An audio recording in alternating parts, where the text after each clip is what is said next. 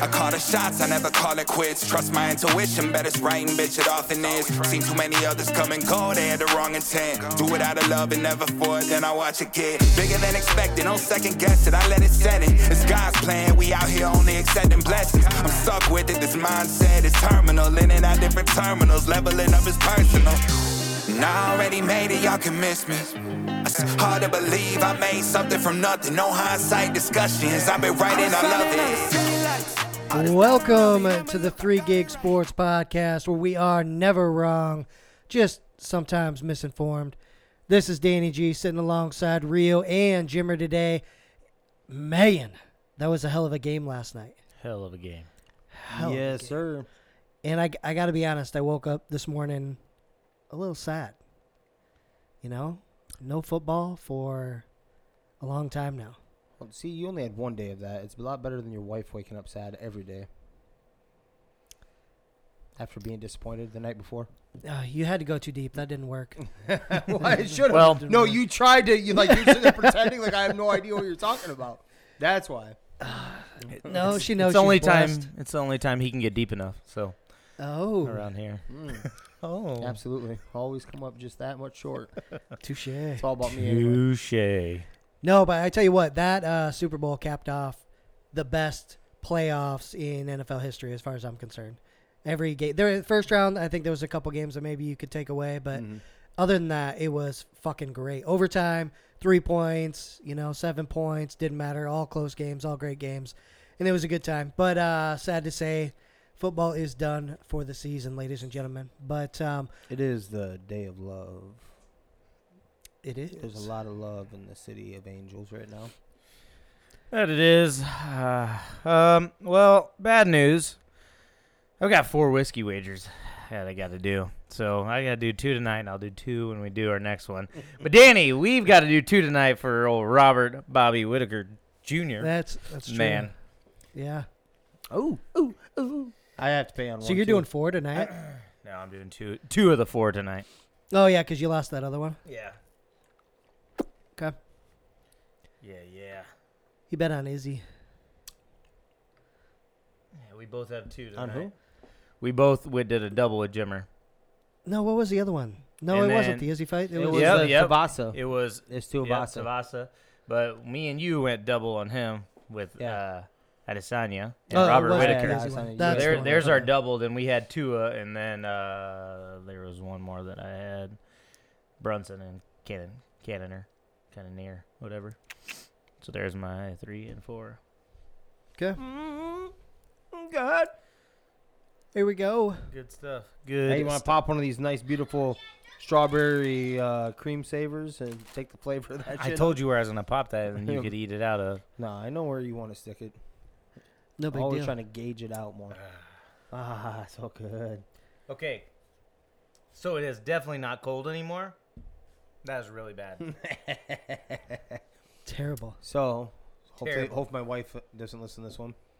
Hey, Danny, we can share. Yeah, let's share. Oh, yeah. Gee, I wonder why that is.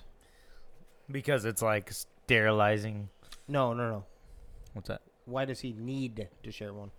Oh, yeah, because he got real drunk the other night. Tipsy. Dropped the other one. And, dropped his glass. I don't know if it was necessarily drunkenness. It was a little. It definitely fell off, though. Yeah. Oh. So we'll kick another one back here later in the episode. Dude, I told you, it is real bad now because it's not cold, like not cold at all. Oh, so that's what I was gonna say. Hhopefully, my wife doesn't listen. I love that stuff. Real shitty. That shit. It's like barely warmer, but it is. Yes, and it makes such a difference. It cleans the nostrils. It is right? really bad. I left a little heater on though since we were in here. So, which one? This one right next to me. Oh, shit. We'll plug from out there. What the hell? So just warned. Dang it, he got us good. Yeah. Yeah, I'm good. I should have set the bottle right down right next to it. Just I was just torching it. Boiling it. Son of a bitch. Well, you're right, though. It is Valentine's Day. We should have had a little Marvin Gaye.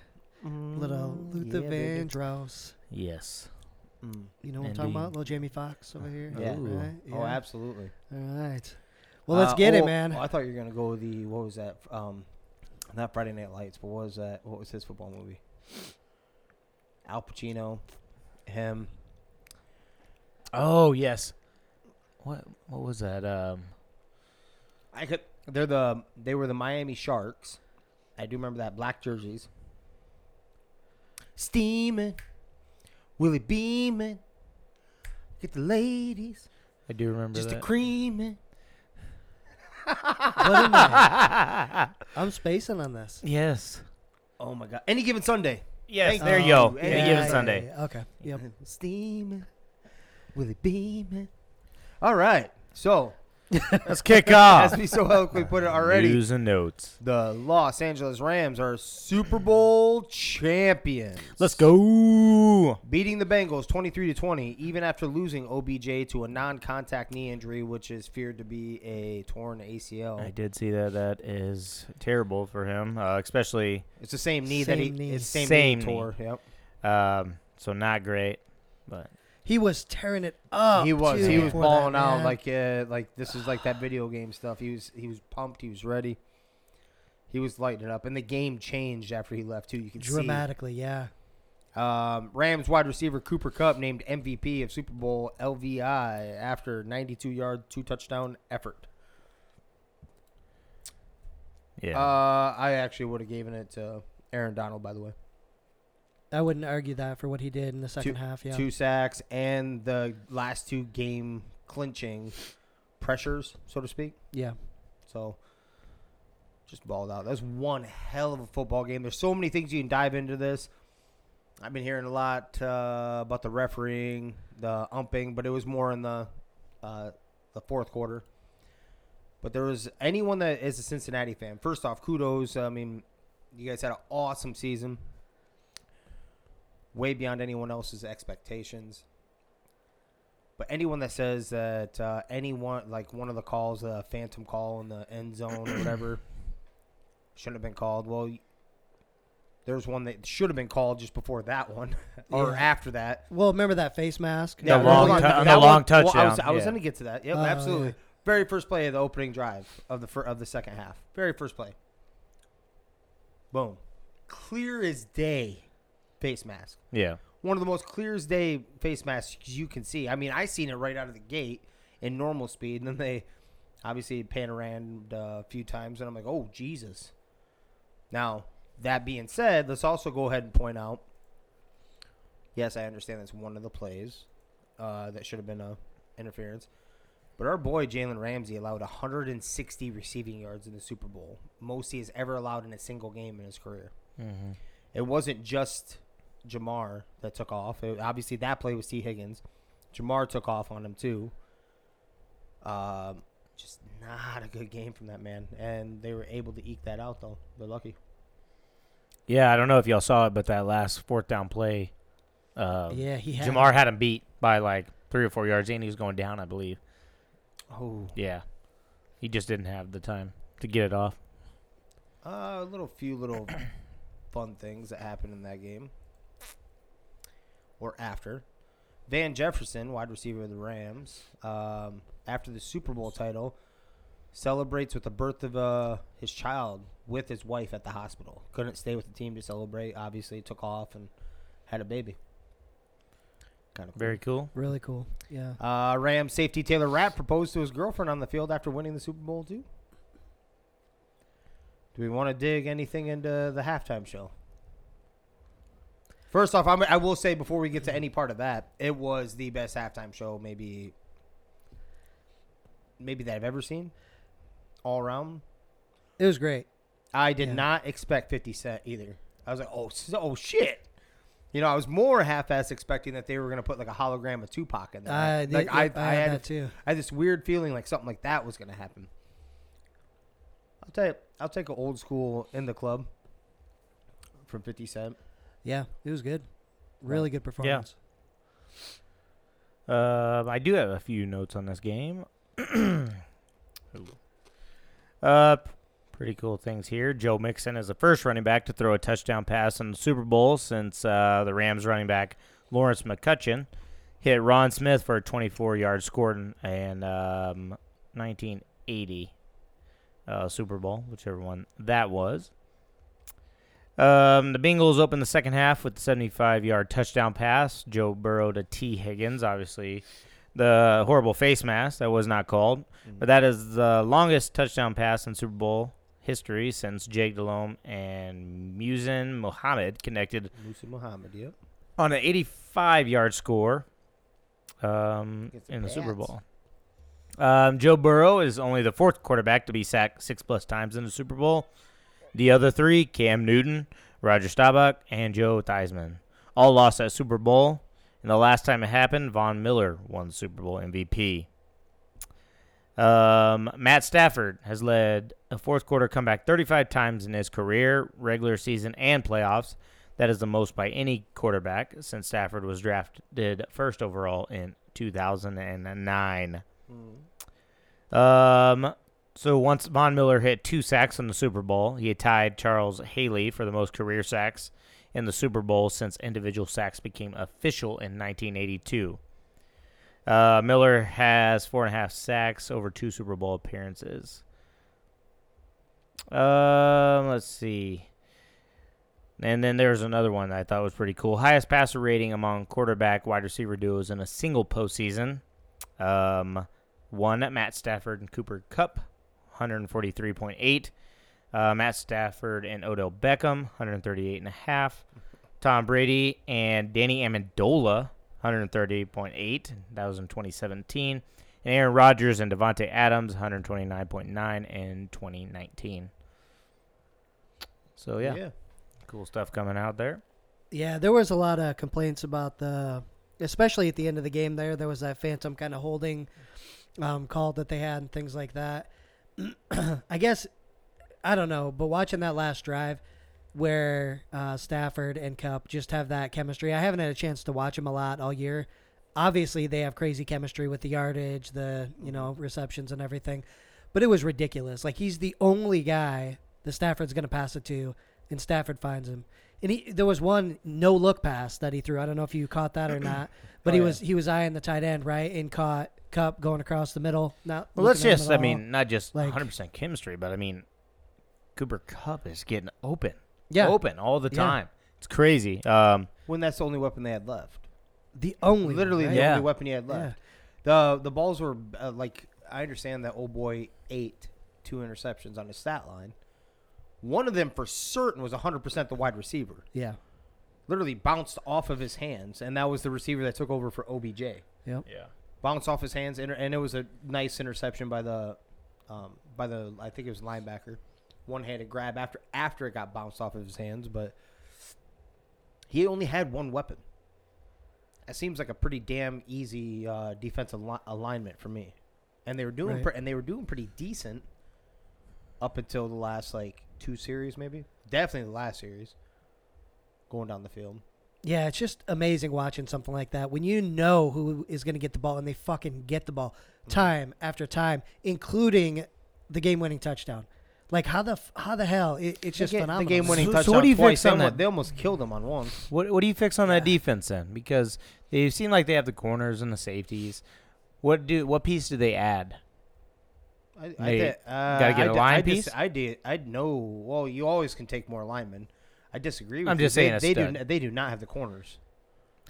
They do not have the corners. They have how they played this year. Yes. Now, Apple isn't a sexy name, but his stats was actually pretty good. They had one half-ass decent guy, and that's Eli Apple. And then Von Bell back there. They played off of penetrating defense. They played an okay defense for the every very hit and miss throughout the season. The hit was when the linemen were getting there. Trey Hendrickson and all those boys were getting to the quarterback. The linebackers are pretty damn good, too. I think it's what was his name, Wilson or whatever. Definitely sideline to sideline. They need cornerbacks. They need someone that they can, if they're not getting a shutdown. Yes. Because they played actually pretty well. Until their talent, their lack of talent showed up when they needed it, because they don't have it. You know that's what I'm saying. Like, you're good enough in a scheme when the scheme's working and everything's working, but when push comes to shove, I mean, towards the end there, I just gave you the 160 yards from Jalen Ramsey? Did Jalen Ramsey give up something critical at the end of the game? Right. In fact, he was hoping and praying they were souping up the ball that way. He showed up on the one. He should have, yeah. The fourth down play, he was beat. He said he was falling, right? He was beat. He got mossed up and then ran by. That means old boy was in his head. Now, probably. To be fair, I'm a Jalen Ramsey guy, but he doesn't do well in the postseason traditionally. So it's not a huge surprise. He didn't play that great, man. He really didn't. No, he did not. Even with the face mask situation, he didn't play that well. But to give credit to the Rams defense, after that big touchdown, there were 22 dropbacks by Burrow.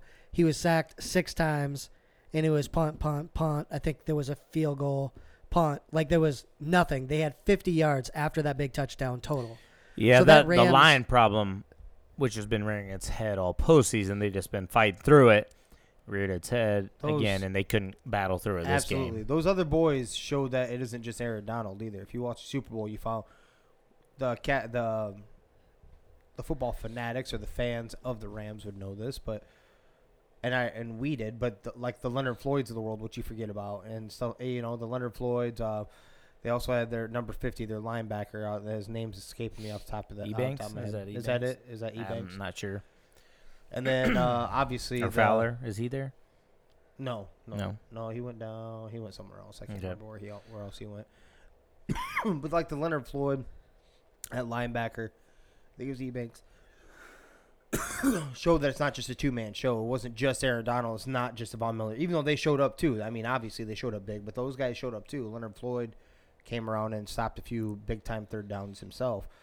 There was one where Tyler Boyd dropped that pass just short of the third, just short of the first down.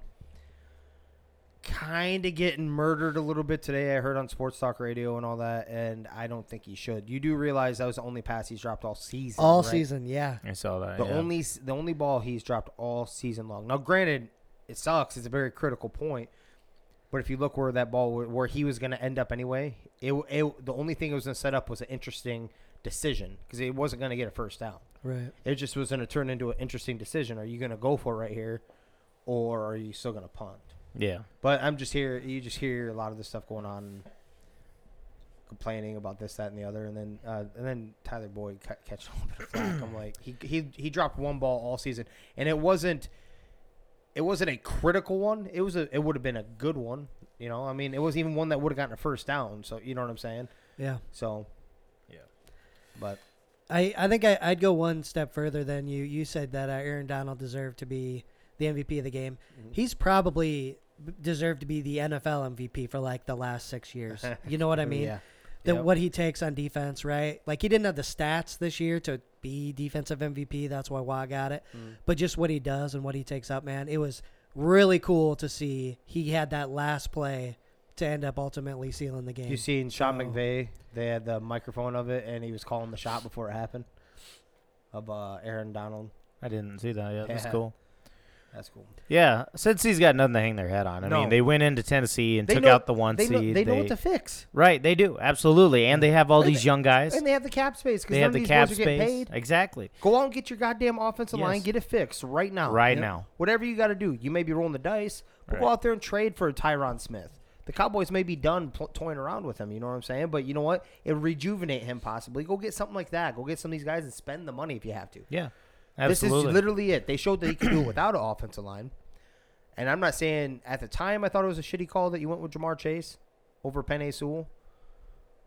I mean, obviously that would have been really would have been better for him in this game, but they may have never even got to the game without Ja'Marr Chase. Yeah. So I'm not beating Cincinnati up for that, but this draft right here better be like the first 3 picks. Maybe the whole draft you just go offensive. They have to, right? Heavily. They have to. We're talking about Burrow's career. Right. He's not going to survive another 50-sack season, just like, you know. Yeah. Like, so we'll offshoot a little bit. I was going to wait a little bit for that, but I did have a question, and it pertains to him exactly. Where the hell do I got it? Basically, was it that Joe Burrow, and I understand this only year 2, but do you see, because of Cincinnati, that this could be just the next Andrew Luck? Wasted, not quite getting everything you need when it's time, getting beat up. I don't think so. No, I don't think so either. No, I'm not saying. I'm saying like how they're like they have all the potential in the world. That's what I'm getting at. Yeah. So what I'm saying is, do you have faith in Cincinnati to get the pieces around him to protect him versus what Indianapolis did when it was too late when they got the offensive line? I think yes, because they have the cap space. They have, the ability to go and get and immediately improve the line. Where I don't know what Cincy's numbers were at the time, but they can immediately do it. So, yeah, you go out and you make a trade for one of the better guys. You go draft a guy, throw money at somebody in free agency, and immediately bring him in and keep him upright. The major problem was they would have to trade. So I don't know what you'd be giving up, but you'd have to trade. There's a reason why you don't just rebuild your offensive line like that, and the reason why you don't grab a franchise quarterback like that, because they're signed by the team that they're on. You don't see all-pro players, especially tackles, hitting the open market. You don't see franchise quarterbacks hitting it. So what I was more getting at is, do you have faith in them that they can actually get their draft processes correct to protect this man? Because that's what he needs. He has all the weapons in the world now. Yeah. There actually are some decent guys coming out. Ryan Jensen, ranked 12th interior lineman. Brandon Scherff, ranked 18th interior lineman. Laken Tomlinson. Hold on. You're assuming they're all going to be free agents. Right, I'm just saying. That most of them won't be. That's what I'm trying to tell you. They will not be free agents. If they are, it is a sploof team. Yeah, I think they start to address those issues this offseason. Yeah. That's too big of a hole to be able to completely take care of, so I think they start to address it, and then ultimately they're going to have to work on some offensive scheming to give him some fucking time back there too. Mm-hmm. Yeah. But they've made so many good decisions as of the last 4 years that I've got a little more faith. They've got a great coach. Obviously we know who they have on offense, things like that. Yeah. I think they're gonna. I think they're gonna do it. I'm tending to agree. I'm also keeping the back of my mind this is Cincinnati at the end of the day too. They also held on to Marvin Lewis for 15 years. So I mean, yes. We talk about like you should never balk at having a playoff contender. You have to make the playoffs to win a championship. I do agree with you, because let's look at the division. Pittsburgh, way down here, and they still almost made it in, right? Or they did make it in. Yep. They did make it in down here. Baltimore, all banged up. Everybody was hurt, right? Browns, they come in high. Browns are the Browns, but they had a lot of injuries as well. And the Bengals, I mean, they had their share of problems, but they end up coming out on top. But they stayed relatively healthy most of the year. Yeah, so maybe just down here for the division, and they took over. I mean, they went in and beat Titans, close game. Like giving up nine sacks? I think that game. Yeah. It's just insane. I was gonna say the Chiefs win was impressive to me. To do it twice, they did it twice. Yeah, no, that's crazy. Right, but what I'm saying is, the Titans one was kind of like a. I don't know. You like that is it. You weren't scared. You weren't afraid of them being the number one seed, I guess. Like it being there. So I'm not. It's still the Titans. They're still at home. They're still number one seed. They did have King Henry back. There was no excuses. That isn't what I'm getting at. That Chiefs one is where I was like, God damn, Cincinnati can really do this. Mm-hmm. That's where I was sold. Yeah. Yeah. So I think I'm trying to think of how to phrase this. So we all are happy Burrow made it to the Super Bowl. Everybody fucking loves Burrow, right? Mm-hmm. At what point do you think we'll be like, they're a Super Bowl team versus they had some lucky breaks? Do you think we're looking at next year, 5 years? No, I think they take a dip next year right away. I still would pick Buffalo over them. The division's going to be the division should be tougher. Yeah. Baltimore's not going to be that banged up again. Browns should be a little bit better, right? We don't know. We can expect a fall off of Pittsburgh. I think we can all with Big Ben. You don't know who they're bringing in for a quarterback. If you can bring back, I'm gonna tell you right now, you should pick an AFC team for the Super Bowl next year. Anyway, think about the two major contenders that were in the NFC, right? First off, three. If you want to count Arizona, and Arizona's having issues, which we'll get to. Mm-hmm. Arizona's having issues with their quarterback. Tampa Bay just lost their quarterback, and they're about to lose quite a few pieces that they can't pay. Yeah. The Rams, we don't know what's going on. They can't pay all of them. They have no draft picks. That's for damn certain. We know that.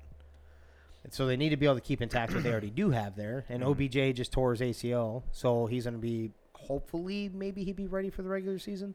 And, hey, you got to sign him to a contract. And you got to sign him to a contract. He's a free agent also. I mean, and then they have no draft picks because they went all in. And it worked. They got their, they have their trophy. You know, at the end of the day, you're a Super Bowl champion regardless. So they did exactly what you needed to do, right? Aaron Donald might retire. I did hear that, yeah. I don't think it happens. I don't think it happens either. I actually heard a little more interesting stuff about that. That's like him saying stuff, I guess. He was in the last year of any guaranteed money contract. So it's a... And he's only 30 years old.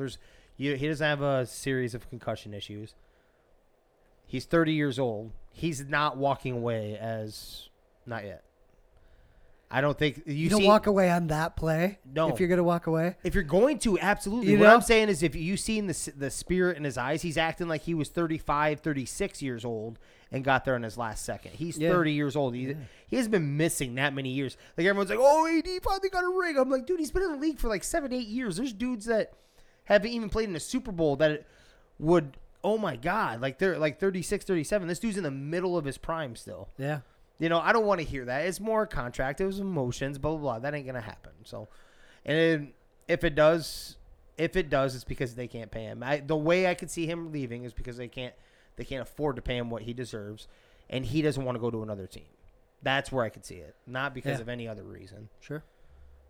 I just think the AFC is going to be heavily favored, and there's two teams out of the NFC possibility. Your Niners too, depending on what's going on, how Trey Lance develops. Yep.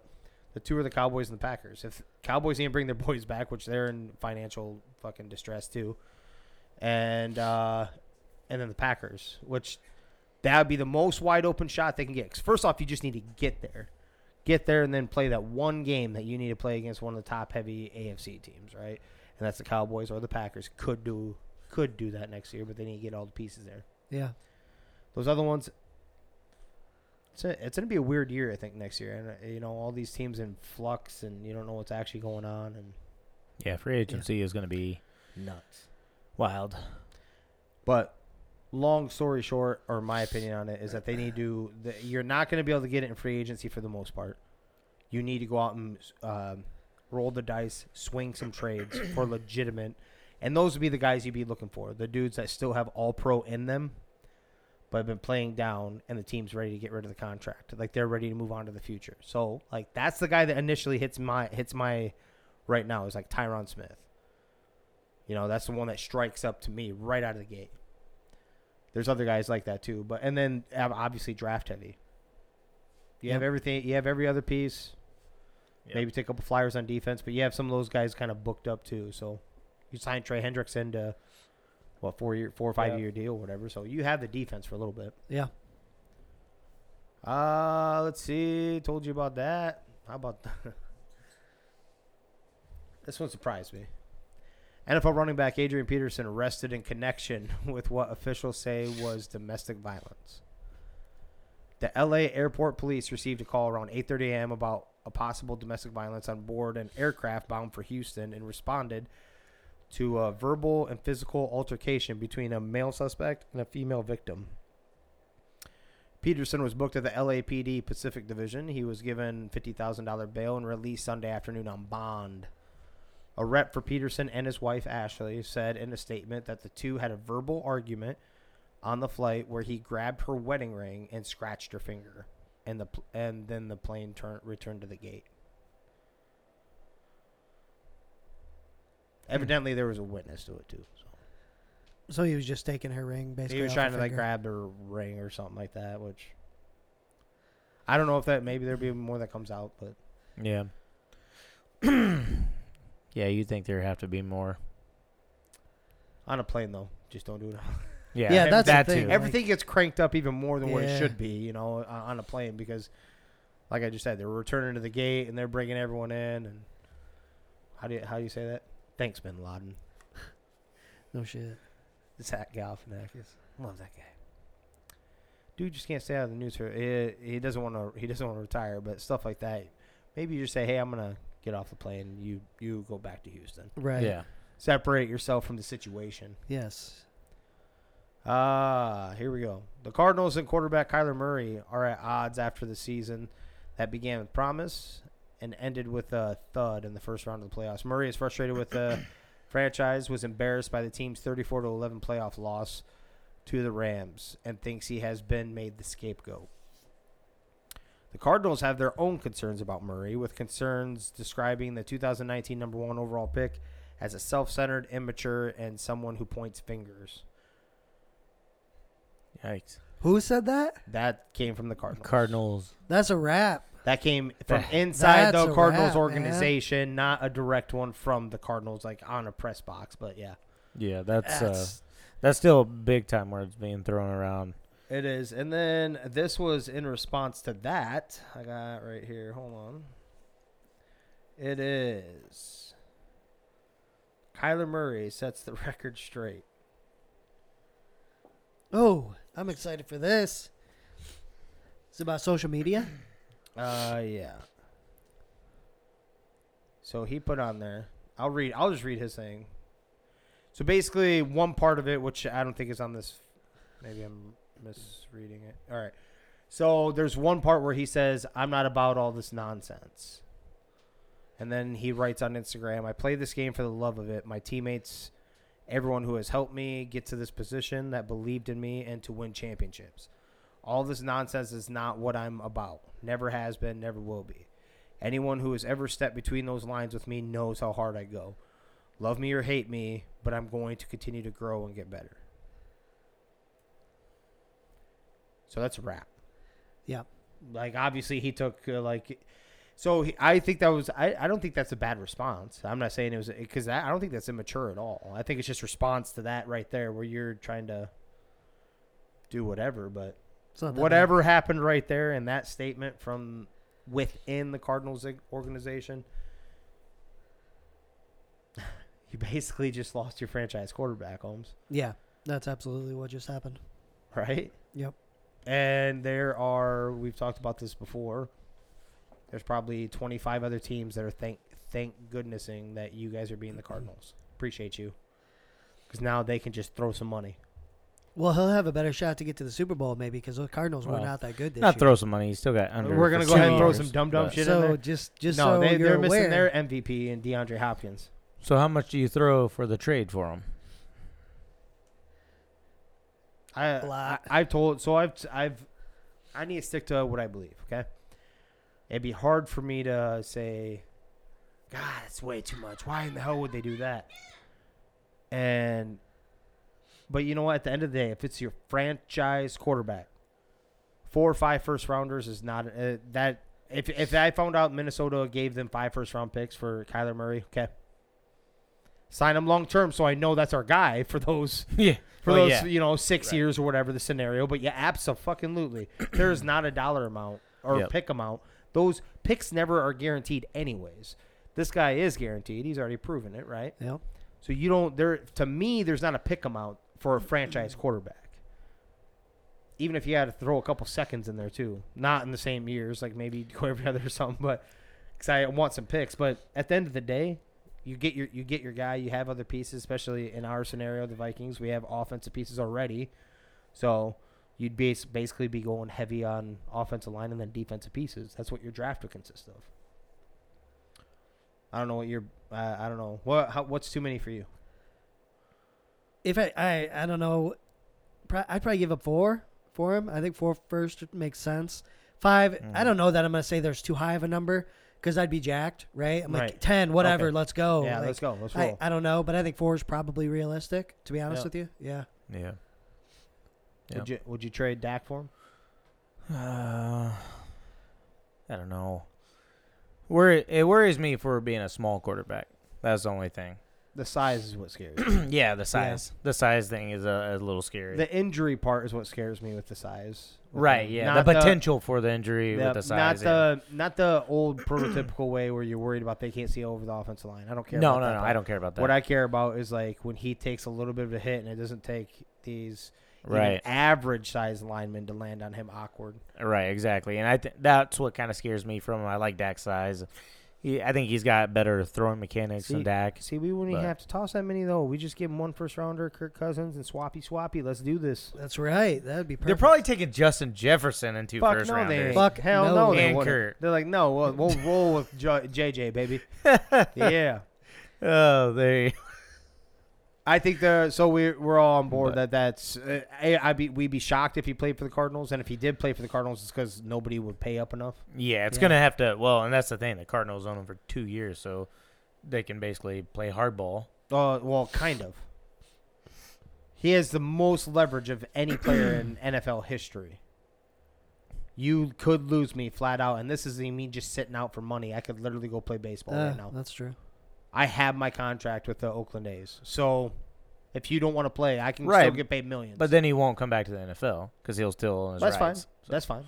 Yeah. But he won't have to sit out and not get paid. Yeah. Yep. That's what I'm saying. So at the end of the day, he has with most leverage you could possibly get in possibly NFL history when it comes to actually already being under contract with the team. That's what I'm saying. Yeah. Yeah. You could do it. As long as he hadn't blown through that signing bonus money. I doubt it. But, yeah. Absolutely. But if he wants to play in the NFL, he got 2 years, which I don't know if he would. I don't think. Nowadays they don't move a quarterback or they do move a quarterback when he's unhappy, because it can bring your whole franchise down. That can demolish anything that you're doing. You'd rather hover around 500 with a no quarterback, or the possibility of, or even tank to try to get your next quarterback. They try to bring the whole goddamn inside down for 2 years. They're going to move him. It just depends on who's going to pay the most. Whoever offers the most, he'll go. He's going to be in a different jersey next year. Unless something magical happens between these two where they reconcile, I guess. No, what it is. I'm calling that. I don't know. They would have moved Watson if that was the case, I guess. They'd have moved Aaron Rodgers. He also was diddling people. There's a huge difference. I'm just saying. And they did buckle on Aaron Rodgers. Yes, they did. They calmed his contract down to a 1 year and you're out. They literally negotiated with him. They're like, hey, play for us 1 year. We just changed this out. You're getting paid this much money, and you're free and clear after the season. Yes, they did too. But not like just get rid of him right away. Oh, they could have, but they tried to get one more year out of him. So they sold him on it. The franchise sold him on what they wanted to do. They reconciled the thing. I said unless they reconcile this, he will be in a different jersey. Yeah, I think it'll get fixed. Deshaun was getting touched by. That's a whole different situation by masseuses. Right, but the offer was on the table from Miami. Well, why wouldn't you pull the trigger? You already know this answer. Why didn't they not do it? What were they telling Deshaun? He needed to take an agreement and be done with it. He couldn't do it. You couldn't get 26 ladies to agree to. Otherwise, he would have been a Miami Dolphin last year. I think Kyler stays there. I think we talk about how much you set your franchise back once you get rid of that guy. Mm-hmm. Once you think you found him, you try to lock him up. So I don't think they get rid of him. So what do you take care of that right there then? Man, do you take care of that? I don't know if you can fix that. You shit can whoever said it. Yeah, basically you get yourself a fall guy. Yeah, you get yourself a fall guy. That's what I'm getting at. If it is still uncomfortable, he will not be in a jersey. That's what I'm getting at. Yeah. If he's uncomfortable and they don't take care of that, nip that shit in the ass, he's not going to be in that jersey next year. It just won't happen. He has more leverage than anybody. He said, he will say, I'll go play baseball. Those other two were going to do it. Deshaun was on his way out. And then all that happened, all that world-breaking news. Rodgers settled his way into the one-year play and you're out. You have a free contract. That's what happens with quarterbacks. The rest of them are a little different. I'm trying to figure out what's in the water in Oklahoma, like why the quarterbacks are such assholes. You know what I mean? Lincoln Riley must instill it. Yeah, right? He must just instill it, right? If it's that bad where somebody in the organization is talking shit about you, like what's really going on? Like you can be really competitive, right? And you can be kind of a dickhead because you're trying to win or whatever. But if somebody's coming out saying that about your franchise quarterback, it has to be bad. Well, right? It has to be. How many times have you seen? And he's brought that up before. How many times have you seen, like, the number one top-end recruits in the nation when they did, like, QB1 or whatever that was? You find out they're all douchebags. Yeah. Oh, yeah. They are. They're heavy douchebags. So when Oklahoma, I'm answering for it, when Oklahoma keeps getting the top 5 quarterback recruit, you're going to get a douchebag in almost every time. The one that wasn't Baker. Now it goes to USC. I had to play him. Now it goes to USC. How often? Okay, so we're at the next level now, though, right? I am being sarcastic about Oklahoma. When have we ever heard this from inside the organization about a quarterback like this? Yeah, this young? Yeah.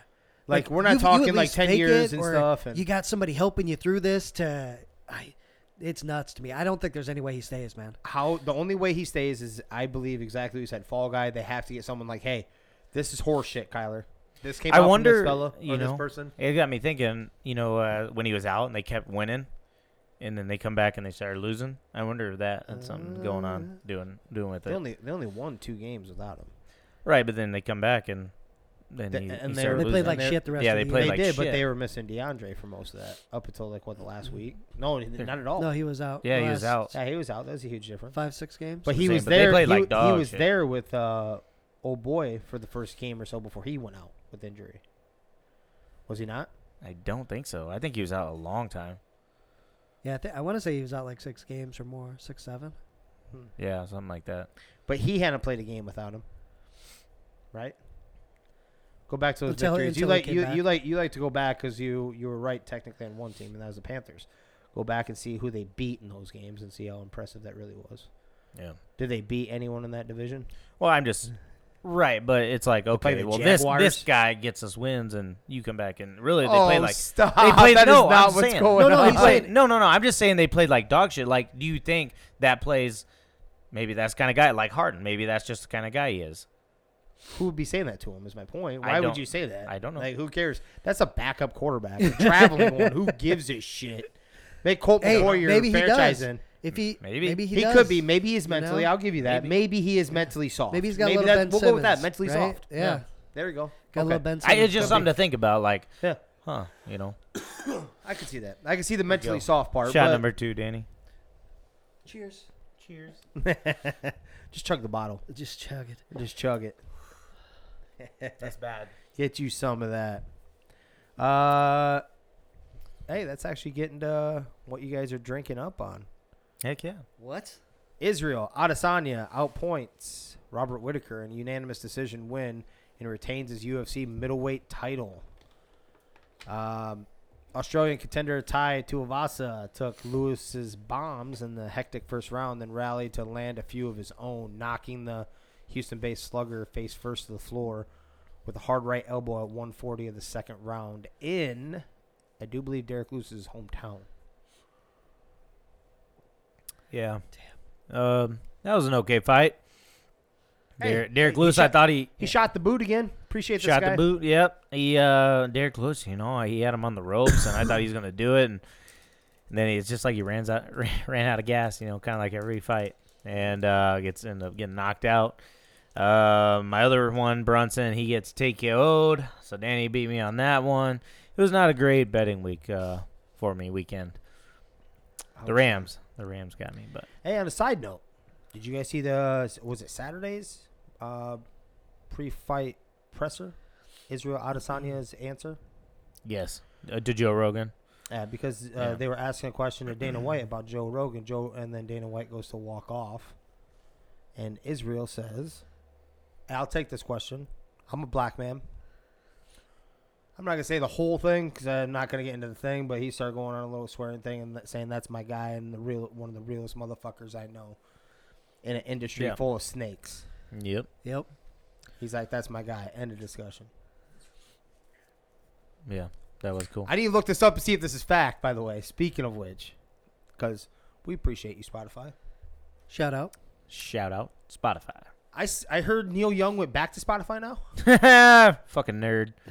He stood his moral ground, didn't he? Oh, shit. Waited until they wavered. Yeah, I saw something that when he pulled... first of all, he took down the note that said, pull me. Because then Spotify's like, okay. So they pulled him. And it was something like 60% of what he made on streaming was through Spotify. Yep. So it's like, that's not the move, bro. Yeah, right, that is not the move. Put a stance on there. Make your cover photo or something like an anti-Joe Rogan. Yeah. Do something like that if you want, but right. That was not financially smart. No, it's pretty great. There's a lot of people. They're just no-name artists that are doing this. They're taking a stand, right, just to get some clout. just to get a little, get some recognition. Like, nobody gives a fuck. Take it off of everywhere. We don't care. Who gives a shit? Take you and your shitty fucking music. When was the last time you even heard anything Neil Young or someone even talk about Neil Young? So that builds off of what you're saying, that they're just jabbering about this, that, and the other. Probably under my playlist of shitty fucking music. Shit not to listen to. But, yeah. I loved how Israel just fucking backed him right out of the gate. There was no bullshit. He's like, I'll take this one right now. Yep. You know, and I already liked Adesanya before that, but that made me gain even a hell of a lot more respect. Not fucking buckling under today's pressure, just flat out. Yeah. I am a little concerned now. He's not just mauling everybody anymore. If people are starting to figure the puzzle out a little more, and it's taken these opponents too. And so it's going to be interesting to see if he can develop a little bit more to his entire game as he moves forward. And but yeah, man, he's a good fighter. Before this, he got a 5-fight deal. A new 5-fight deal. Oh yeah, signed. Yeah. He so evidently deal. In his in a little Q&A with him, he was saying that this deal, he's like, this deal I do believe makes me the second highest paid UFC fighter, which he believes will help the trickle-down effect eventually here. Mm-hmm. The higher you press up here, you got to start bringing these guys up too, which I agree with. I think Jake Paul's actually making enough noise, or they've been having to shell out some money, believe it or not. But my question to you, and I don't know this answer. I can assume who it is, but who's the highest paid then? Conor. Has to be. Yeah. Oh. Not even close. Like, Izzy might be number 2, but then, by half or something. So I wonder what John Jones was getting paid. Because John Jones sells some damn tickets too, but it's got to be Conor. Yeah. It's probably Conor, Diaz, and Masvidal, right? Those are probably like the most popular, the highest money. And top 5. And I say I don't bring up Jones because it's been a while. It's been a while for Masvidal. Jones, so I don't know where he would be now. But Masvidal, probably not Masvidal. You don't think so anymore? No, because you got to be winning. You know, and he's had some okay fights, but, you know, he's not up there. Yeah. Usman, maybe. Covington, especially when they fight each other. Gosh, it's like them two, and then it kind of drops off, except for what's your boy's name? Yeah. Khamzat. Yeah, man, he is going to be a beast when he gets his shot, man. That's a scary dude. There's two of those guys I was looking at. I think it was Khamzat was the one I was looking at. Is he undefeated? Yeah, him and Islam, I think both. Yeah. So I mix up the two. One of them is undefeated throughout their whole career. One of them is not. One of them has a loss in like their younger ranks. Mm-hmm. Oh, I can't remember which one. One of them has like purely, and it's a mauling. And this man's words over here, mauling, because it's like. Would you like to explain? It's like 2 rounds or less. No, go fuck yourself. I'll give you a nice hot cup, but shut the fuck up. That just means I was right at one point. No. But even so, everyone outside like the first couple minutes of the second round, everything was like first round or up to that. Yeah, that's Khamzat for sure. And like you said, as soon as he gets his opportunity, because he's been calling some of these guys out, you keep padding pad some of these guys' shit. They don't want none of me. No. Mm-hmm. No, dude. He's fucking stupid. Watching him, no. Uh-uh. He likes to talk shit to everybody, too. Even after Izzy won, he started talking shit. He's like, I'd eat you in the first round. Like, he doesn't give a fuck. He might, too. Yeah. He might. So he's hungry. Yeah. Right? That's also dangerous. So when you're really, really good, obviously, and you have even if you have the track record, but when you're hungry versus someone that's already been fed, a guy that's been defending, what is this, his 6th or his 5th title defense? Adesanya's? Yeah, something like that. I think it's something like that. His only loss is when he went up weight, right? Yeah. You start losing a little bit of that hunger and that drive a little bit the further on you go. Versus this dude that is a fucking, has inner beast in him. Yeah. And who's hungry. Right? Let's see. Clippers, Norman Powell, the same one that just got traded to the Clippers. Out indefinitely because of fractured bone in his left foot. Ouch. Just no luck. Damn. No, none at all. Just got moved, too. Immediately. Yeah. He balled out, too. His first 2 games there. He was like 2 or 3. Balled out. He was averaging like 20-something odd points a game for him. Damn. Bulls all-star guard Zach LaVine is traveling to Los Angeles to get further evaluation on his left knee, but still hopes to participate in next Sunday's all-star game. That would not be my concern. I'm sorry. The all-star game? Fuck that. You know, the Bulls were playing really good until, you know, some of these injuries start nipping them. But, yeah, get healthy, get right for that end-of-the-year push. Yeah. Forget that All-Star game. You guys have a... He's after the dunk contest, right? That's why he wants to... That's why he wants to be there. I think he's in the three-point contest this year. Okay. I don't know. I thought he was. Okay. Heck yeah. Net star Kevin Durant says he does not feel that former teammate James Harden owes him an explanation for wanting to leave the organization. James doesn't have to explain anything to anybody, Durant said before the game Saturday against the Heat. He's his own man. He makes his decisions on his career by himself. He doesn't owe anybody any explanation, and I wasn't looking for one. It's professional, basically answer, you know, they're focused on a different goal, and the goal is now to make the playoffs, right? Because they had that 10-game skid. Now they're sitting on the brink. You were pretty young. Do you remember when Kevin Durant was like that lovable player? Back in OKC. OKC, yeah. Definitely like before, I want to say during even the championship run, where they went to the championship game, I should say. Yeah. The series. And then just...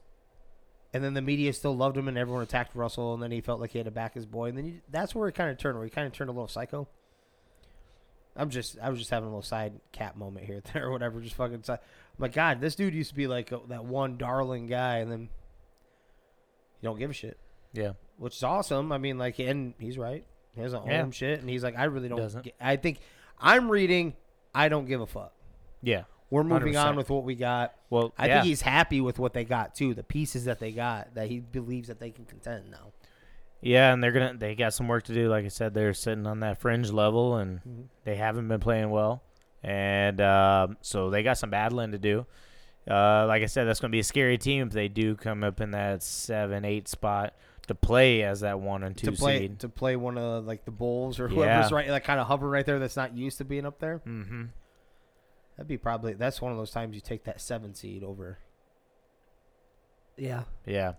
Especially if Ben Simmons can be in. I was going to say, you're going to need Ben Simmons because at that point, isn't it still home court advantage to the higher seed? Yeah. So with Kyrie potentially not playing in some of those games, you know, I don't know.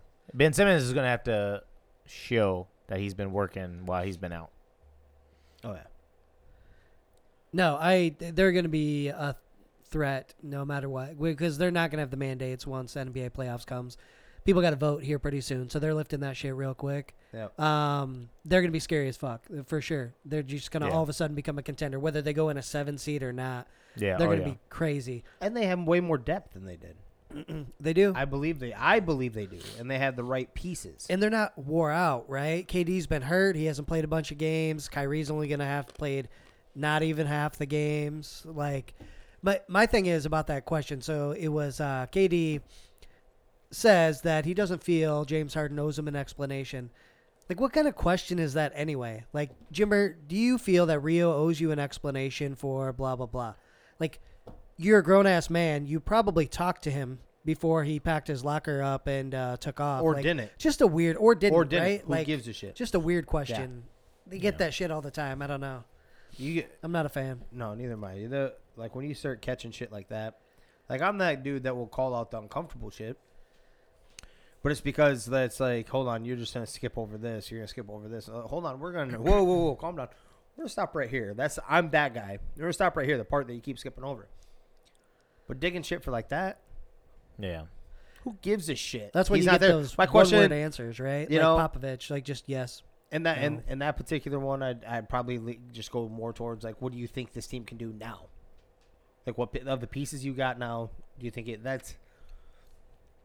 Yeah, people are trying too hard to dig in and fish out. And, you know, at the end of the day, these guys are professionals. And, okay, you know, Harden, he didn't want to be there. He wanted to be somewhere. Okay, yeah, let him go. We're concentrating on doing this. It's not part of it anymore. You know, let it go. James Harden's a bitch.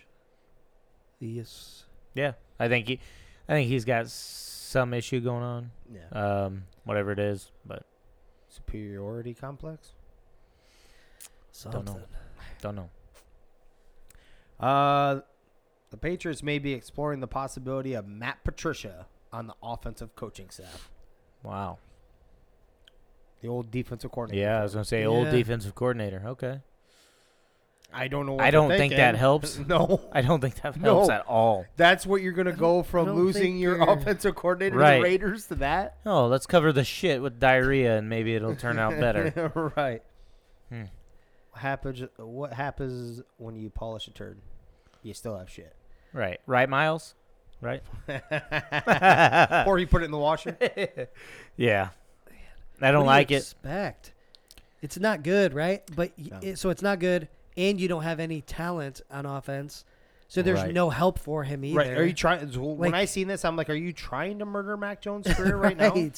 Yeah. Fuck, man. Well, basically, they need to go with. I mean, they have a couple decent running backs, right? So they need to go almost to what Baltimore does: it's power football. You don't have. You know, and you had the tight ends for it, so maybe, it's not do bad. That, but you don't have the wideouts, so go something like what Baltimore runs, that power run and use them tight ends. That was the most surprising part, right? They signed Jonnu Smith and, Hunter Henry, and just they didn't seem to get the usage like they probably should have. But I say they go get themselves some of that TikTok All-Star and Juju Smith-Schuster. They get themselves a wide receiver that way. Yeah. He's more than suitable. I'm not saying he's like a superstar, but he's more than suitable, better upgrade. And the other boys are playing with heart, so any one of those can be your number two. And then you already have the tight end. So they actually have something. But the offensive scheme at the end of the day is what worked last year. What had you two dick riding each other over in the corner for most of the season, right? They were great. Well, so you guys were dick like, riding, but we were maybe hand and dick were maybe touching at some point. Whatever happened, slightly. But my point is though is that what made it special was Josh McDaniels. Like you don't roll with a rookie and do it was all the that. Defense. And the defense. Okay. Don't get me wrong. Okay. And the defense. I'm talking about on the offensive side of the ball. Glad to hear you say that. The defense doesn't play offense, so. I'm talking on the offense side of the ball. You are correct, Jimmer. It is a weird concept. Let me get a round of applause. Yeah, absolutely. Tonya, this is where you get educated. Does not play defense. So wise words from Jimmer. Absolutely. Words to live by. My point is the way that was moving, the reason why he was in the Pro Bowl among injuries, and the reason why this, that, and the other with no weapons, and everyone was blowing him. My point is it was the offensive scheme. If you're going to go with that, you're going to find out some true deficiencies from Mac Jones is my point. It's also a scheme game, too. Yeah. Especially when you don't have all the weapons you need. I think Patriots drop off this year big time because you're going to find out what that offensive coordinator really meant to that team. Yeah. Yeah. Yeah, you're probably right. They don't have – He doesn't. He doesn't. I can see – I know kind of when to hop off when it's time. But fall off big time is tough for me, so I don't know about that. What's fall off? Okay, time? Well, they do play in a really bad division besides the Bills. Yeah. So do they really? Fall off. Do they really play in a bad division? Dolphins are kind of on the up. Jets are horrible. We are Jets. So they have one, but that's every division then. Every division has a really bad team. The Dolphins have been horrible. Except for the NFC West. The Dolphins have been hovering around 500 or better. They're a mess right now. They're a mess. They are kind of a mess. Right, and New England always splits the series no matter how messy they are, gentlemen. Every single season. They don't sweep them. You asked about... Terrible division. Miami's a mess right now, right? The Jets. They'll be hovering around Miami. Is my point. So wherever you think Miami's going to end next season, I think they'll be battling. They'll be battling for who it'll be one or the other, one game ahead, and not great at that 500. So they'll still be around 500. And probably okay. 9, 8, 8, 9. Yeah. Either way, I'm with that. Number 6, Iowa State earns highest AP women's basketball poll ranking in 20 years. Number 6. Cool. Good for them. That's impressive. That is impressive. 2001, 2002. I didn't realize that. I think it was 2001, 2002 season was the last time they were that high. Okay. Good for them. They don't have a flamethrower, though, over at Iowa State, do they, Jimmer? Oh, Caitlin Curry, baby. I mean, Caitlin Clark. She's probably yelling Kobe every time she shoots. Weird mix-up. I mean, it looked like it out there. She's yelling Kobe every time she puts it up, though. Yeah. Kobe? That is not what she's doing. Shout out State. Nice work. But... You just don't got her. This girl is phenomenal. That players like that is where you push yourself into. It would be, gosh, I wish they would win more games off of that, because then there would be, like everybody in Iowa knows her, right? And like that's awesome, badass. But man, if they could just string together a few more wins, she'd be all over. And it doesn't make sense anyway, because they're. Top 10. Yeah, they're still whatever. But it sucks. Man, if they could just nail some of them close games into wins, oh, man, she'd be everywhere. Yeah. Yeah, but she's a baller for sure. Yeah, so I had that. After a 2-year ban for violating the NBA/NBAPA anti-dope program, guard Tyreek Evans has been reinstated to play in the league. Awesome. He his career averages are 15.7 points, 4.8 rebounds, 4.6 assists in 594 games. Yeah. I see two scenarios breaking out here. Lakers. But it isn't just Lakers. Anyone that considers themselves, and Lakers obviously are still blindsided thinking they are, but anyone that considers themselves a true contender, you take a flyer on a guy like that. Absolutely. It's not even a flyer. Well, it's kind of a flyer. He hasn't played in a couple years. Yeah, I get that. But to transition into what you're trying to do in less than half a season. Sure. That's what I'm getting about a flyer.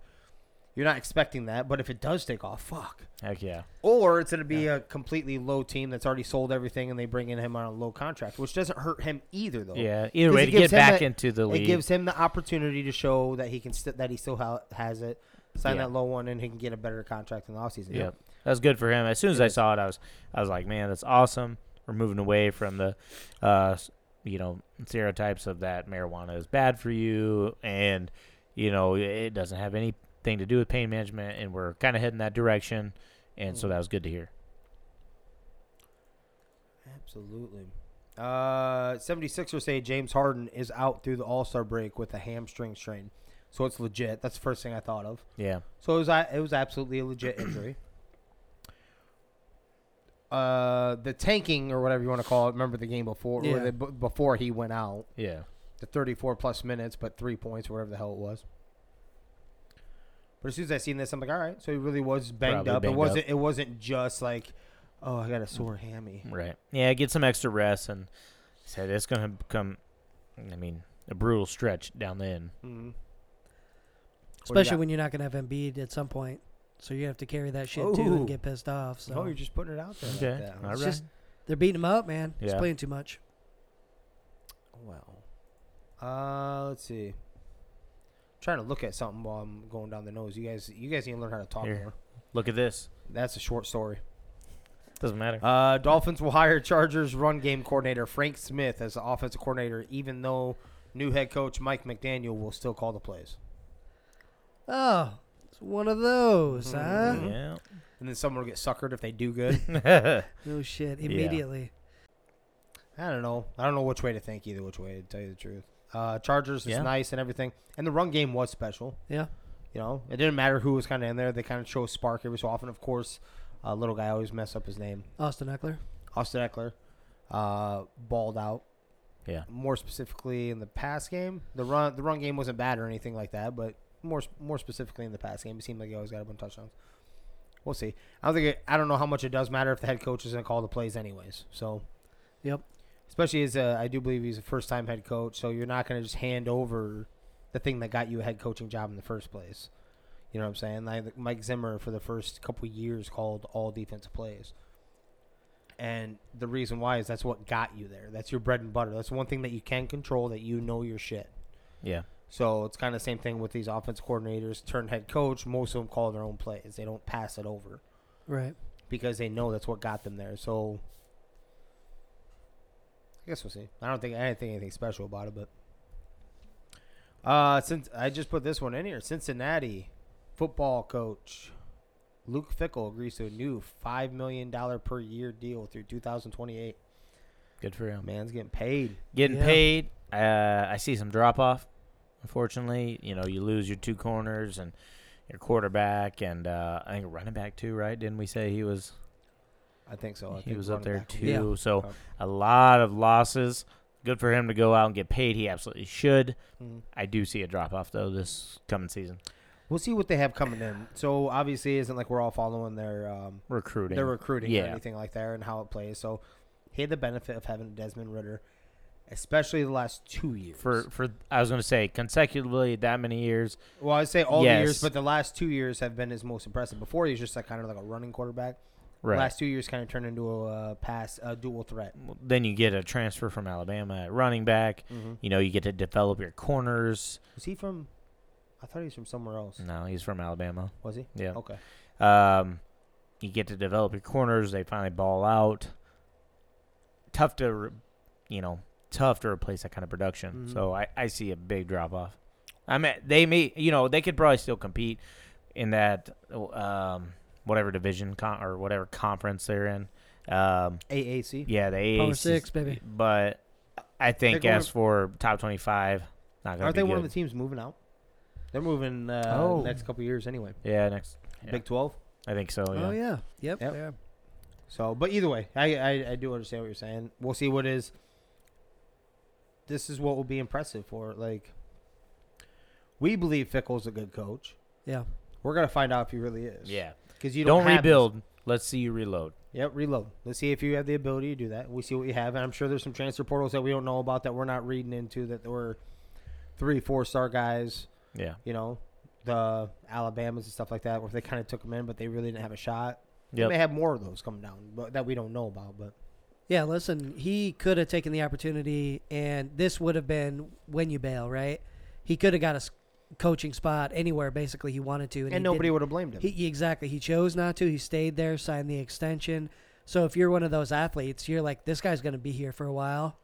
I think that might increase his stock and increase the stock of what he can get. And knowing that they're going to the Big 12, that's big, dude. Yeah, absolutely. Be able to start swinging a little more, pulling a little more. Yeah, there's definitely going to be a drop-off, right? I mean, yeah, has to be. You were in the fucking playoff, bro. You're undefeated. Yeah, so there's going to be a drop-off, but I think they might be able to get back quicker than we think. So. Yep. Yeah. The White Sox are mandating COVID-19 booster shots for all minor league players, telling them in an email Friday that they will not be able to participate in any spring training without being fully up to date on vaccinations, according to a copy of the letter obtained by ESPN. Wow, horseshit, but damn. Tough one. Is it? All right. Yeah, you got to tread around. You got to tread around this one a little carefully. But so if Major League Baseball was going on. In general, right? Mm-hmm. Does the MLB have that for every team? Is it a team-by-team thing? It's team by team. They're the first team to put this in. Major League Baseball team. Okay. First team at all. At this point in time is when you fucking put it in. Mm-hmm. Are you kidding me? Right. And I wonder how that comes, because I don't think you can just be like, oh, I don't want to play for you anymore. I quit and then go join somewhere else. They own your rights. Right.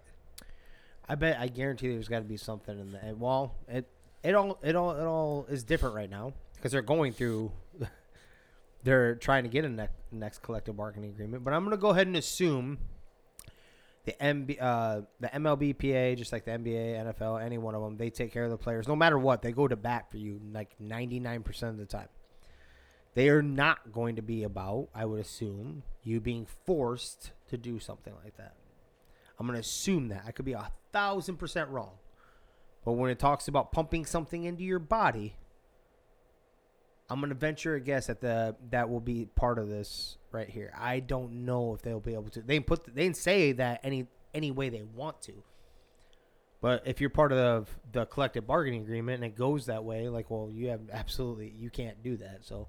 Right. We already bargained this, and you can't force it. So, right, so they can say that right now. Great. I mean, the collective bargaining agreement's up, so you can say whatever you want. But and so it's actually all signed, sealed, whatever, and we're actually playing games, and we have the discussion. I'm gonna venture a guess it probably isn't gonna end up like that, unless that's one of the things they do give in on, as in the PA itself, like when they're trying to negotiate, which could quite possibly be, but. The death of former major leaguer Jeremy Giambi was a suicide by way of gunshot wound, the office of the L.A. County Medical Examiner said Friday. Giambi, who was 47, died Wednesday at his parents' home in suburban Claremont. Yeah, a shame when I heard it come out. There are kind of not many details when it first got out there into the news. So, unfortunately, there was kind of, okay, this could be a suicide potentially, and unfortunately, that is what it was. And condolences out to his family and such. That's a shame that somebody feels they have to go out that way. Yeah, absolutely. Yeah, That's too bad. And on that somber note, that's what I got. What the fuck? I know. Hey, I'll lighten it back up quick. I'll lighten it back up. Jesus, quick. Okay? My weird law.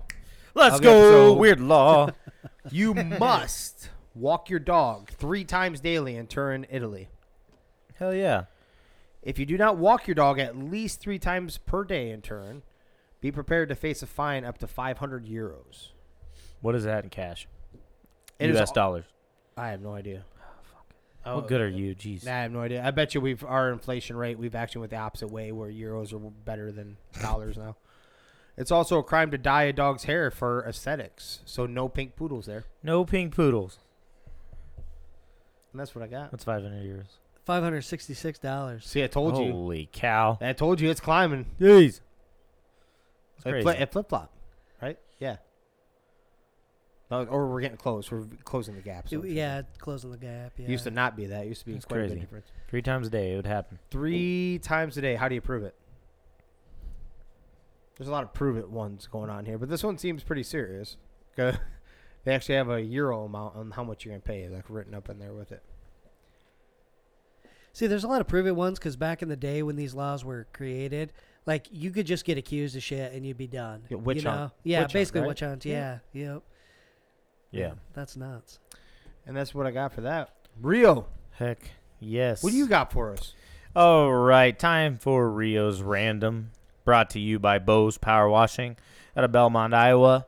Hit him up for all your cleaning needs, power washing. He'll clean decks outside. He even pushes and moves snow. He does it all. Cleans gutters. Hit him up at 641-903-1720. Yeah. He'll get it done for you. All right, today on Rio's Randoms, first one, how do you think the world looks in 30 years? Give me like an invention. What do you think will be really going on 30 years from now? So you want an invention. You don't want it looks like. You can, whatever. Give me something that you think will be happening, going on in 30 years. This is more like, God, I hope so.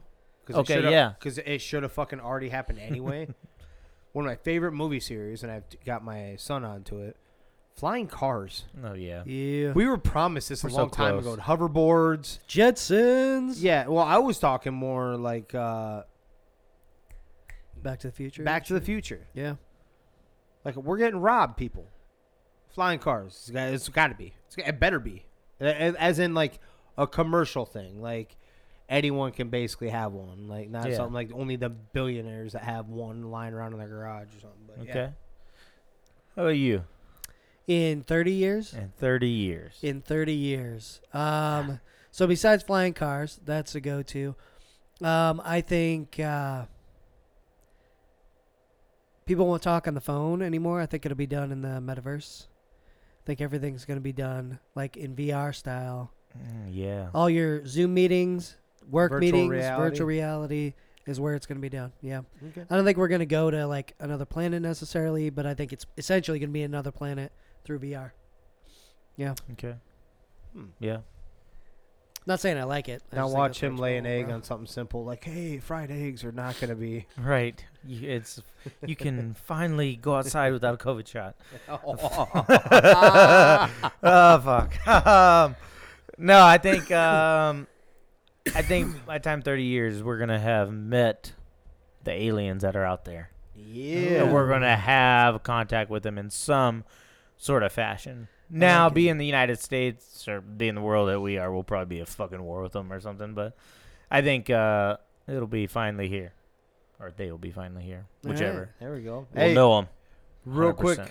Real quick. And I forgot all about this. You guys do remember Deshaun Watson forced himself off the Rams, right? Earlier this season.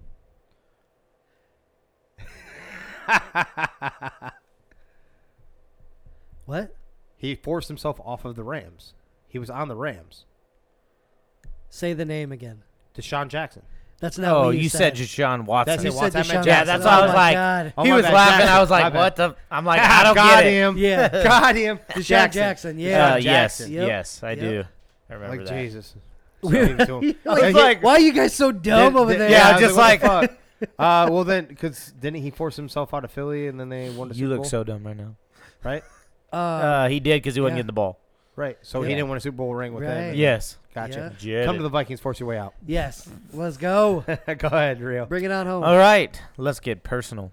Ooh. What's your biggest no-no in the bedroom? What are you not letting a female do to you? Don't touch my asshole. No booty stuff. No booty stuff on my side.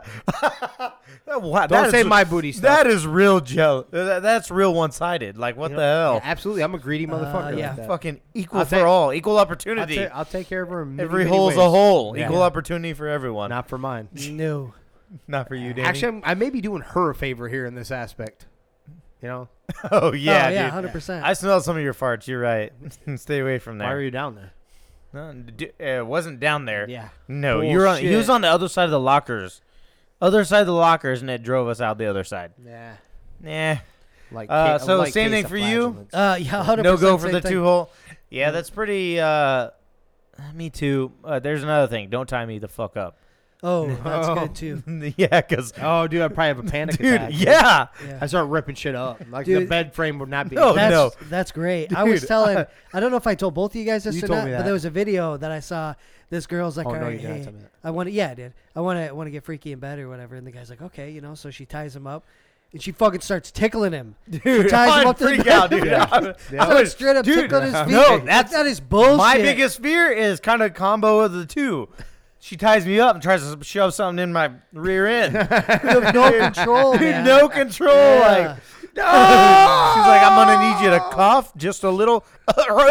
What the fuck? I'm just thinking purely Mel Gibson. Freedom.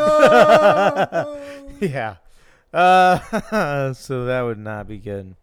All right. And here's a tough one. And it has to be a person. If you had to rescue your family from a burning building, but you had to leave one person behind, who gets burned? And it can be your entire family. It doesn't just have to be like kids and wife and that's it. Say it was Christmas time. Everybody's sleeping over at the house. House is going up in flames. You're saving everybody, but there's one you cannot save. And dear God, hope they aren't listening to this podcast. Right. Who's getting burned? We have a lot of Charles City percentage on here, so I'm not from Charles City. I just have some family in Charles City is what I'm getting at. But that's the area I was gonna go to. I'll let you go first, Danny. Go ahead. What the hell? You pass it off. I go first like 90% of the time because your answers aren't cool. No, they shouldn't be cool when it's the obvious answer. Okay, I've got I probably got a shitty uncle or two out there that I'd probably leave in the house and let them get burned. Okay. Yeah. One of them? Yep. Okay. Definitely a shitty aunt. Yeah. Actually, does it only have to be one? Oh, Jesus. And now he's asking to leave more. Whatever it is. What it is. I just want to make sure the other ones are extra, extra safe. Extra, extra safe. Yes. I got them really far away. I don't want them to inhale any smoke on the outside at all. Exactly. I have to go with my niece's husband. Yeah, he's definitely Michael. You're getting fucking burned, dude.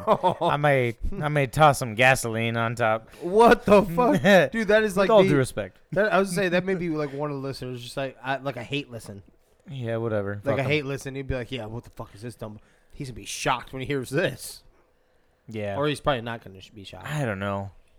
He's got a guy. He's pretty soft. He doesn't know housework or no outside work. Sorry, no outside the work. So he doesn't mow his lawn or anything like that. I don't know if I talked about this, but yeah, he doesn't do any of the work outside. And this is your niece's husband. Yeah, and I was standing outside one day. We were down there, and she's push mowing this lawn, her lawn. Right, I'm chatting with her. She's like, "Yeah, it's really hot out, and it's pretty hot. I should probably quit." I'm like, "Oh, you wouldn't be all sweaty if you get your fucking husband to do it." Oh shit! Why doesn't he? I don't know. I don't know. It's weird. It's just a bitch. Correct. Okay. Ooh. Yeah. Okay. Something like that. So we know some soft. Well, he burning. So he burning, and that is all I have for Rio's Randoms. Brought to you by Bo's Power Washing. Bo's. Shout out, Bo. All right. Well, Rio, you also have the it makes sense if you don't think about it. I do. So I told this story about this guy that we know. And so one day he's trying to go to like a work meeting or something like that, or a job interview, and he's running behind, forgets to get gas, and ends up running out of gas. Well, we all know what the wrong part of town is, right?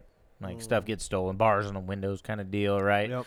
You don't want to be leaving stuff unlocked right. And stuff like that, right? So he's like, okay. He hops out of the car. He's like, man, I got to go get gas at the gas station, which is probably like a 2-mile walk back, or give or take. So he's like, all right, well, I'm going to lock the doors. You know, hopefully they don't bust them out and, you know, break in and steal anything. So he takes off, walks to the gas station. He comes walking back, and he says he gets really close to his car, within like 50 yards, and he can see a truck next to his car. It's like, what the heck? He gets a little closer, and they're throwing tires in the back of this truck. They hop in and take off. No shit. A group of guys pulled up to his car, jacked it up, left it on cinder blocks, and took all the wheels off of this car. Oh, my goodness. So what? He had a gas. He said, I'm standing there with like a gallon of gas, but with a car with no fucking wheels. I'd be so pissed. Oh, man. Awesome. Dude, took all four of his wheels. Just standing there helpless as fuck. Jesus. Oh, man. Where was this? This was in this place called Haltom City, which there's a bad part of town in Haltom City where a lot of things get broken into. There's bars on the windows everywhere. You know, you lock everything up at night. Street lights are out. Street lights are out. I'm going to leave it at that. But, yeah, and so, he said he's walking back, got within 50 yards.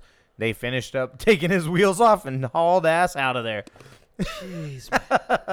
So, if you ever find yourself in Haltom City, Texas, words of wisdom, you run out of gas, just call somebody to bring you some gas. Right. Don't leave your car alone. You may end up with no tires. No doubt. I like it.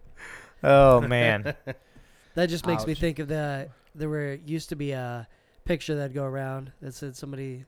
It's like a ghetto ass part of Detroit, and like you can't keep anything nice around here. Somebody stole their porch. Oh yeah, fucking whole front porch. Hold on a second. The bad side of Detroit, you know. With all due respect. No, what I was saying, there's a good side of Detroit. I know what you're saying. I we said you. Like that. It looks like a shithole. You know. All due respect to Detroit, I guess. Yeah, anybody from Detroit that's listening right now, we love you. Clean up your city. Clean it up. We love you. We just don't like your city. Yeah. We just don't like your city. It'd be like that. Let's see. We have... Yeah. Oh, we do have one. We have at least one listener in Detroit, at least. Hey, yeah, no, you're beautiful, beautiful city. Appreciate you. Beautiful city, beautiful people. One in Sandusky, Michigan. Hey, you basically won a Super Bowl this year. And Lansing. Oh yeah, I know the one in Lansing. Okay. 67% of it is from Lansing. Oh, okay. Detroit, 17. It's over half, so get fucked, Detroit. I got you. We Maybe love you. Out hope. Maybe they're holding out hope. Maybe. There's a brighter place. Right. Iowa. You know. Man. Rio, do you have any shout-outs to your uncle in prison tonight or anything? Miss you. Miss you. I hurt you. Happy Valentine's Day. Right. I know you love me like I didn't love you, but. Never heard that in a couple episodes. Yeah, that's true. We had a very physical bond. Right. Just stop. Physical bondage, yes.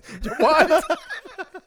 Oh, my God. On that note. Before we get into 3 Gigs After Dark, we'll go ahead and start wrapping her up, though. Let us know what you think about the whole Kyler Murray situation. Yeah. Where do you think he should end up? If he does, yep. If he does go anywhere, to Rio's point, he could end up staying for sure. But definitely make sure to Follow everything, like all the posts, all that fun stuff. The podcast is available everywhere, including Facebook, which we had a sploof today, and our email that we got. Yeah. Bullshit. Yeah, bullshit. They out there. I was kind of excited. I told Danny, I was like, hold on. That means we have someone we definitely don't know listening because it's someone that reported it. Then they come to find out it was a bad joke. Yeah. Bad joke. Facebook, Spotify, Apple Podcasts, YouTube, and anywhere else you can possibly get it. That's right, baby. And definitely hit us up in the DMs. Let us know what you think about the podcast. If you have any make sense, if you don't think about it, words of wisdom. Let us know. Shit. Yeah, talk some shit. We'll get it out there to the folks that want to hear it. You know they do. Let's go. And don't forget about the merch from the merch gun, ladies and gentlemen. We got the 3 gig hats. We got the shirts. They're flying. Yeah, the hats are flying. We're down, I don't know, about a third. Half, somewhere in there. Yeah. Completely. We got to look at the exact numbers. We're pretty responsible people here. Yeah. But the hats are. Inventory. That's right. The hats are flying off the shelves. Shirts are going pretty well, too. So just let us know if you want anything. We'll work out the details as far as that goes. Every bit of it does help. I want to give a shout out to we have the MMA fights coming up here soon. I mean, we're gonna be getting more into that further along we get here. May 21st, 22nd, 23rd, somewhere in that ballpark. I don't know what's in there, but yep. In Mason City, it'll be one hell of a good time. Some pro fights and bet it will. That's right. Look forward to having Mr. Mike Estes on here a couple different times, yep. Probably before that. So. Well, I suppose football's over, so it doesn't mean our news isn't going to get any more boring, okay? No. We are fucking hilarious. So thank you, everybody that's listening. This is 3 Gig Sports. We out!